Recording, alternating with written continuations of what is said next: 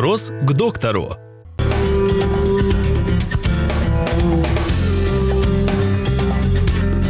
Какие инфекции передаются половым путем? Методы профилактики. Все инфекции могут передаваться тем или иным путем.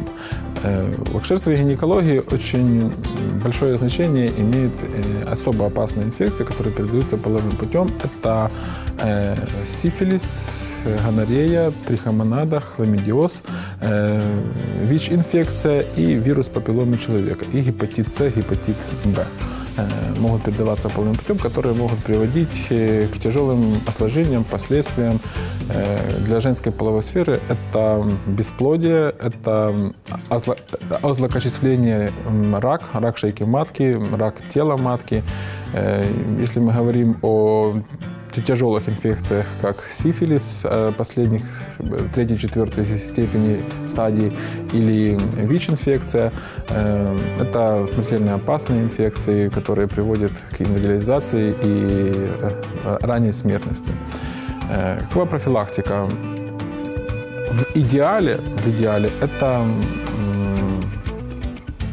половая жизнь, которая ведется с одним мужчиной и с одной женщиной э, в браке с проверенным партнером. И когда партнеры друг другу доверяют, и у них нету каких-то других, и не было каких-то других связей, которые могут пере- пе- передаваться половым путем. Почему? Потому что резервуаром женских половых инфекций является мужчины. Э, Они носители, клинически у них не проявляются болезни, они могут быть годами носителями тех или иных инфекций, и женщинам подсевать э, проблемы. Или заболевания, передающиеся половым путем, или условно патогенную флору, которая у женщин часто появляются молочницы, бак- бактериальные вагинозы, э, потом э, ключевые клетки. Это все говорит о том, что э, мужчина есть резервуаром инфекции. И